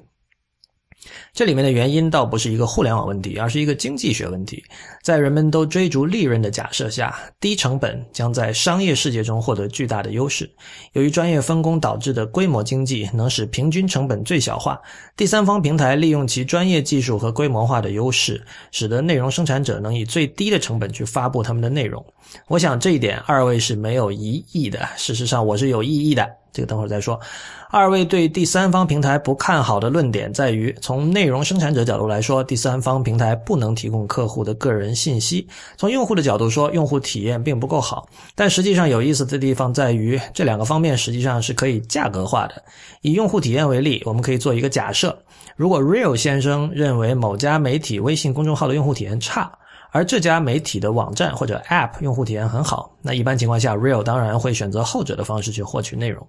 但是如果这个时候微信支付给 Real 先生一百元，使得 Real 刚好愿意放弃后者的方式，而直接在微信公众号上获取内容，那么我们就可以说，对于 Real 来说，使用用户体验相对较差的价格是一百元。通过这样的方式，我们就成功测量了用户体验的价格。同样的，我们可以用这个方式去测量客户个人信息的价格。这样讨论的好处。在于，我们可以把这两个方面的价格全部计算在成本里，即内容生产者使用第三方平台的成本和用户使用第三方平台获取信息的成本。由此，我们将所有这些因素全部计算为成本，却并不会改变第三方平台成本更低的结果，因为规模经济导致平均成本的最小化，这是一个经济学结论。我们把所有相关的因素计算为成本，亦不会改变这条结论本身的正确性。所谓第三方平台将使内容提供方失去对用户群体的控制，这几乎是一个必然的结果，但却是一个无关紧要的结果。我们依然可以把这种失控给价格化，计算到成本里。当我们发现加上这样的成本依然显著低于自己独立控制所有环节时所产生的成本时，我们做出的选择将是很明显的。呃，我刚才说我不赞同这位听众的一些想法哈，呃。首先，我就我上期我们讨论完之后，我自己想到我们漏说了的一点，就是我们上期的讨论是主要是在讲大的已经具有光环效应的，就是有大量的读者，并且呃有很大的公信力的一些一些媒体，是否加入 Facebook？那么这样的一个这里的一个前提是，比如说《纽约时报》好了，它虽然就是说我们上次说他们的这个技术实力肯定是不如 Facebook 的，但他们也不是一个一人军团，他们也不是一个小作坊，对吧？呃，事实上，《纽约时报》在 Web Design 方面其实有相当多实验性的、很创新的尝试，但是即便如此，可能他们在面对这个 Facebook 的橄榄枝的时候，仍然是觉得是会受到一些诱惑的。但是我们可以看到，有很多其他的小规模、中小企业，或者说中小型的 institution 或者个人，比如说呃，独立音乐人。或者电影人，或者你自己做一个小活动，比如说一个两天的一个论坛，这样的人很多都已经在完完全全完整的，而且是纯粹就只使用 Facebook 作为平台。我我我在我想说，我们这次讨论里就是涉及到 Facebook 的，因为 Facebook 在中国用不了嘛，但是对应的中国的产品就是微信，对吧？所以比如说我们像看到那个像深圳有一个叫 B 十的一个经常做一些新音乐的演出的一个演出场所，他们的基本上。主要的一个信息发布渠道就是微信，对吧？换言之，对于中小型的机构来说，用 Facebook、用微信来作为自己的发布平台，而不自驾自己的网站，几乎是一个必然的选择了。而且这件事情已经发生了，但是我觉得这是很可惜的，因为，呃，我觉得恰恰是中小型，尤其是小型的媒体。才应该更加保持自己的独立性。这里就是我呃不同意刚才这位姓周的听众他的观点，就是呃这位听众认为一切是可以标价的。那我觉得有一点就是说，呃他他刚才提到说规模效应，但是有些东西是注定不可能有规模效应的。就是刚才周先生的整套论述是基于呃只有获得规模效应的媒体才值得被考虑，这点显然是不对的。而事实上，我觉得事实是正好相反，就是有相当多的独立媒体，呃，发出自己声音的媒体。比如说，呃，如果我厚脸皮一点，我可以说 IT 公论是这样的一个媒体，但是我暂时不拿自己举例哈。就是国外有很多这样的，比如说像 Darren Fireball，像我们经常说的 Ben Thompson，他做的那个 Stratechery，Stratechery 跟我们一样，就是他们他也是一个完全呃由。读者支持的这样的一个媒体，它是一个艺人军团。那 Ben Thompson 自己一个人做所有的事情。呃，Darren Fireball 不是读者支持，他早年有一段时间是读者支持，但现在是靠一直是靠广告来盈利的。呃，对于这些媒体来说，他们加入 Facebook 就完全没有任何价值，而且只有只有减分的效果。对于他们来说，他们他们真的是需要非常直接的和自己的受众进行联系。呃，周先生提到了说，有没有可能这个第三方平台通过付费给受众这样的方式，呃，来吸引受众到他们的平台上去？这件事情其实就是 Uber 在做的事情。呃，当然 Uber 这个情况又不太一样，因为 Uber 你知道，就是它会有很多这种奖励嘛，就是无论是对于司机还是对于乘客，对于乘客的，我相信大家都知道了，就是有优惠码，你有优惠码，然后你可以 refer 别人，然后你可以获得。十刀、二十五刀这样的，但对于司机也是一样的。你在美国的这有时候在那个公交车的背后都可以看到广告，就是说你来给 Uber 开车吧，然后怎么怎么样，你就可以获得这个。你只要来，你只要加入，你就可以获得两百美元还是多少？我相信大家都明白背后是怎么回事就是这是风投的钱，他们在用风投的钱来抢市场，是这样的一种状态。这里有一个问题，就是说，并不是所有的东西都能够用这种方式玩的转的，因为，呃，我们可以想象打车这件事情，我觉得便宜是一个呃非常重要的指标，可能是大部分人，哪怕是就是收入比较高的人，可能都会觉得说，哦，如果有 A、B 两个比较，因为他们的其实用户体验，你打不同的车，用户体验可能差别不是那么的大，或者说那个差别，只要车里没有臭味，我基本我可以忍。那我肯定选择便宜的那一点，但是当你要读一个什么东西，你在进行精神消费的时候，我觉得事情就完全不是这样。所以就是说，呃，对于需要规模效应的媒体，比如像 BuzzFeed 这样的媒体，换言之就是靠广告盈利的媒体，我觉得周先生的这个观点其实很新颖，而且是值得借鉴的。但是对于独立的、呃，由读者支持的媒体，我觉得。是不靠谱的。事实上，在上周有一位姓沈的朋友也给我们来信，他说到的观点和我刚才对周先生的回复是有异曲同工之处的。他是这么说的：呃，先针对 IT 公论一百五十三期，也就是其他媒体加入 Facebook 的 Instant Articles 的取舍这个探讨来做一些反馈。现实中有一个比较类似的例子，就是各个消费品公司在运营电商方面的选择。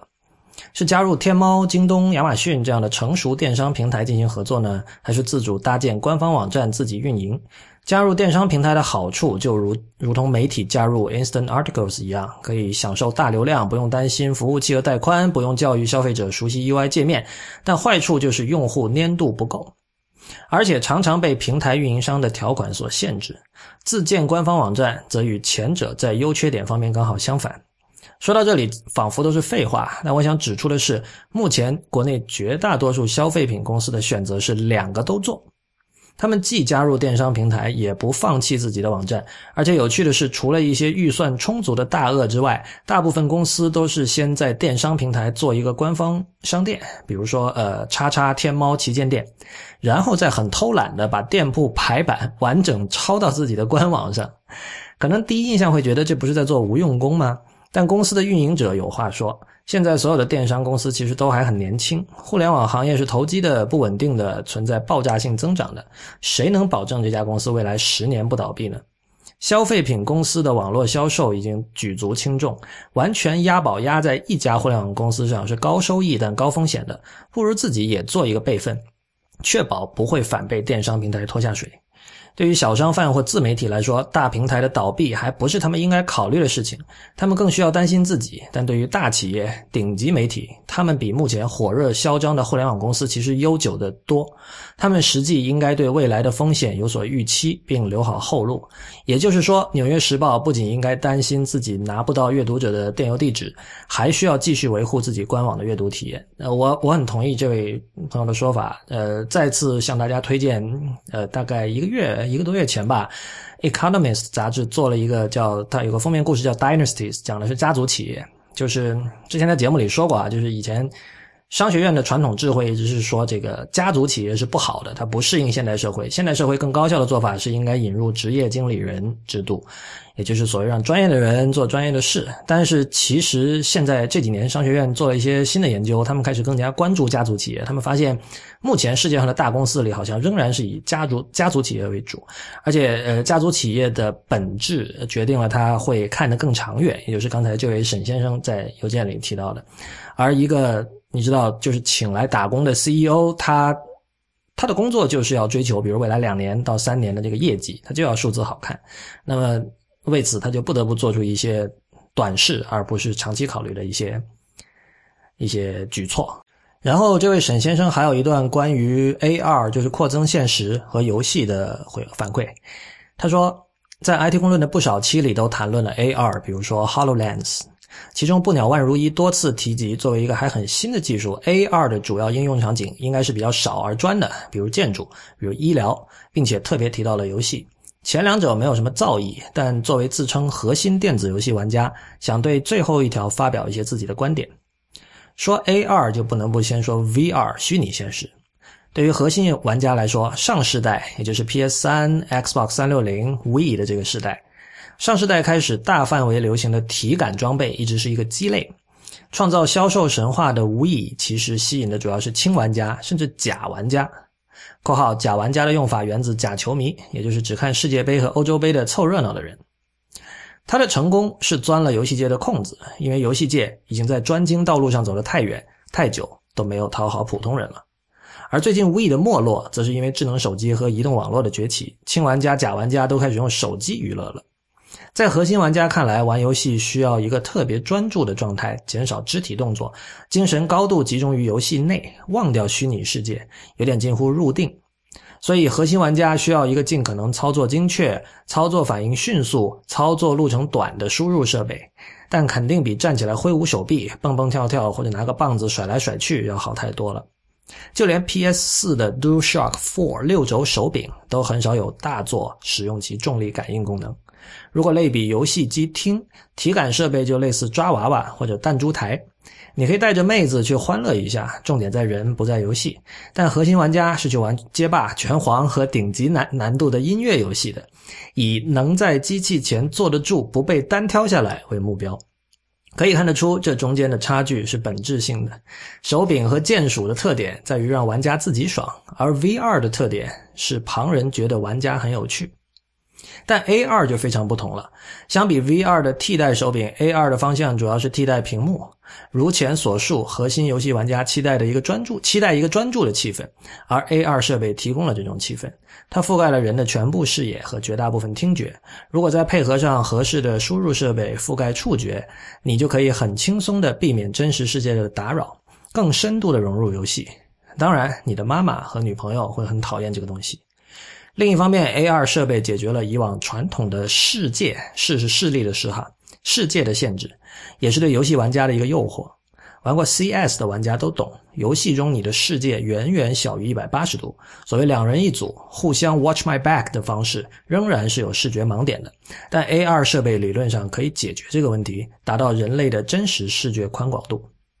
说到这里，想到其实 A R 对于电影业也是一个会有冲击的东西，但这个话题这里就暂时不提了。当然，我对于 AR 也有担心。一个最主要的担心就是屏幕距离，这一点是从耳机与音响的对比联想过来的。我拥有几个顶级的便携耳机，哪怕用 iPhone 直推也可以达到非常好的音质。但我仍然向往在足有足够的经济实力后，可以组一套 HiFi 音响系统。因为无论怎样调整，耳机都无法模仿出一个合理规划的听音室内音响系统的声场效果，也无法完全媲美电影院多声道的临场感。它距离耳膜的实际距离太近了，我担心 AR 系统也有同样的问题。虽然可用 3D 技术欺骗大脑，让人以为所见的景象是存在景深的，但到底能达到什么程度呢？如果长时间使用之后，会不会大脑晕眩？会不会切换回真实世界有明显的不适感？以及会不会对眼睛的损伤较大？毕竟图像其实就在你眼前。我我觉得这位朋友的这段反馈提出了很多很重要的问题，但是在这里我不打算做回应，因为我觉得这个是用。文字来回应是更好的，呃，但是我可以简单的说，呃，我的我们我们上周上周五我写的那篇周五通讯，呃，谁是本雅明的接班人，跟这里讨论的很多问题是相关的。那换言之，如果这个本雅明就德国的哲学家本雅明今天还活着的话，我相信 AR 和 VR 包括可穿戴设备都会是他的研究对象，他会对这些东西非常非常的有兴趣，嗯。或许在以后的这个周五通讯里，或者周一的通讯里，我可以跟大家分享我对这些问题的看法。那么，这个就是上周呃 IT 公论第一百五十三期播出之后收到的听众反馈，非常感谢所有给我们来信的听众。呃，有些听众的这个反馈我们暂时没有时间读出来，也请大家谅解。你们的每一封来信我们都会看，但是由于时间关系，未必能够每一封都回复。呃。请大家继续给我们写信，我们非常享受阅读大家的来信。那么今天的节目就真正的到此结束了，谢谢大家。